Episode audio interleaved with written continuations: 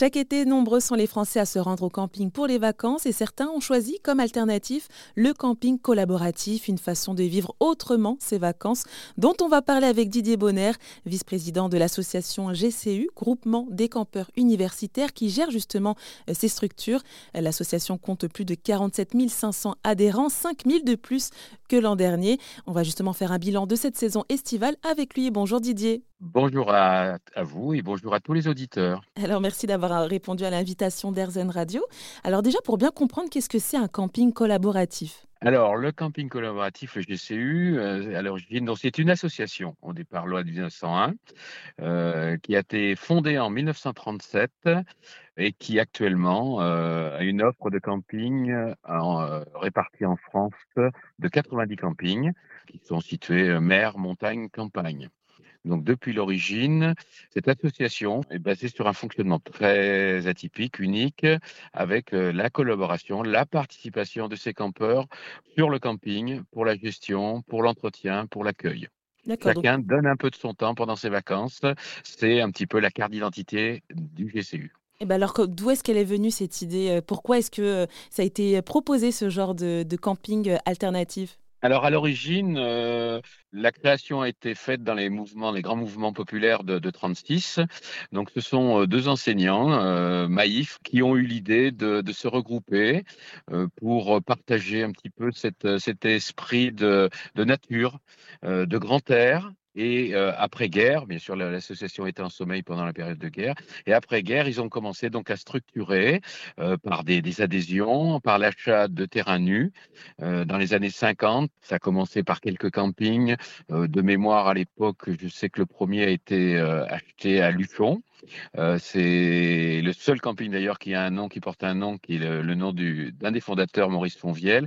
Puis après, la Croix-Valmer euh, dans le Var, à l'opposé, Cap-Breton-Osgore, euh, un petit peu partout. Alors il faut quand même préciser que pendant de longues années, pendant plusieurs décennies, ces campings étaient ouverts uniquement aux membres de l'éducation nationale. Et en 2015, une, une page historique euh, en ouvrant euh, cette association sans discrimination sociale ou professionnelle. Et actuellement, toute personne peut adhérer au GCU euh, sans, sans être bien sûr enseignant. D'ailleurs, sans faire trop de, de, chiffres, on est maintenant en gros à 50% d'enseignants et de non-enseignants. C'est une richesse pour tout le monde d'ailleurs de se retrouver avec d'autres professions. Voilà, ce n'est plus le camping des profs, c'est le camping pour tous ceux qui partagent nos valeurs. Elles sont importantes depuis les fondateurs. C'est une association laïque, euh, association euh, où la convivialité est très importante, les valeurs humaines et solidaires sont fondamentales. Et alors, comment ça se passe la vie au quotidien dans un camping collaboratif? Alors voilà, cette, ce fonctionnement assez atypique euh, qu'on appelle nous le service de jour. Le service de jour comprend un petit peu de, de tâches, on va dire. la première, c'est de participer à l'accueil. Euh, des, des, des, arrivants. Alors, je précise bien que le service de jour se fait qu'une fois. Oui, c'est un, roulement.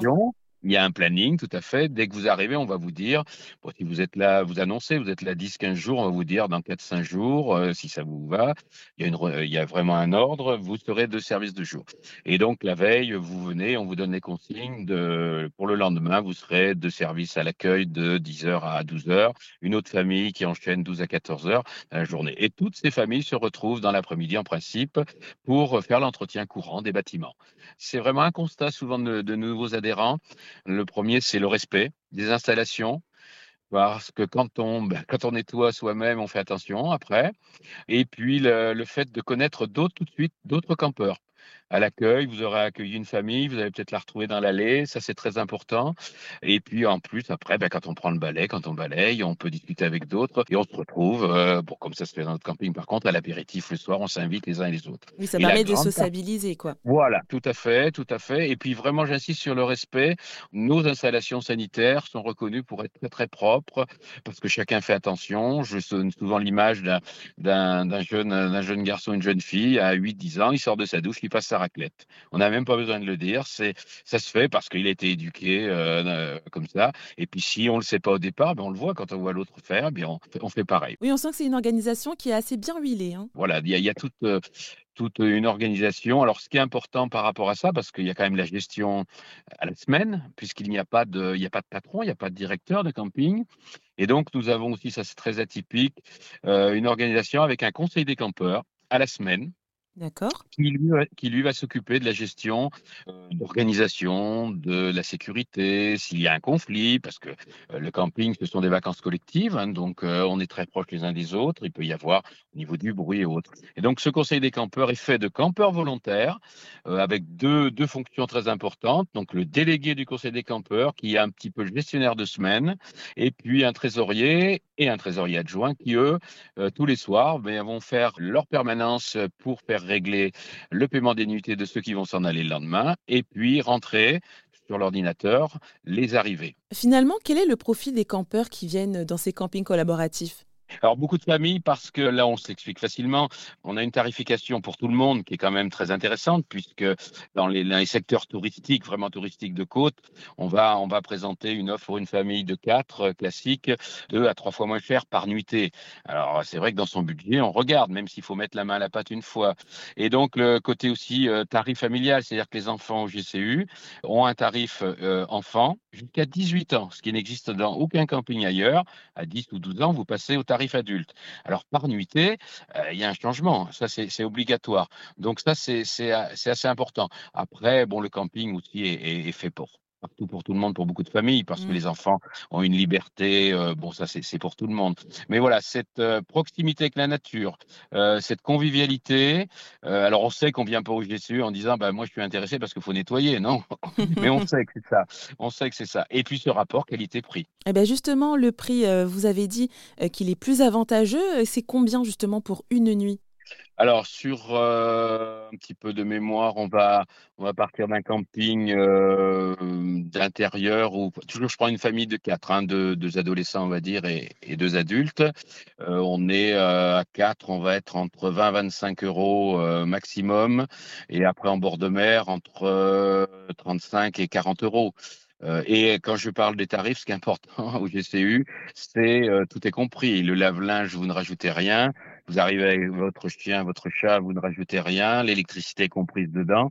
Ça, c'est très important parce que souvent, quand on fait un comparatif avec d'autres campings, il faut ajouter tout ça. Et quand on sait que c'est une machine à 4 ou 5 euros, bon, ben ça, ça augmente quand même le budget assez, assez, assez important. Euh, donc voilà, c'est à peu près ça en gros. Et je parle en haute saison. Oui. En haute saison. Vous allez être en basse et très basse saison. Euh, vous allez arriver euh, aux vacances de printemps à camper à 18 euros à 4. Hein, euh, mais encore une fois, il faut accepter après de, donner un coup de main. Et être donc acteur de ces vacances.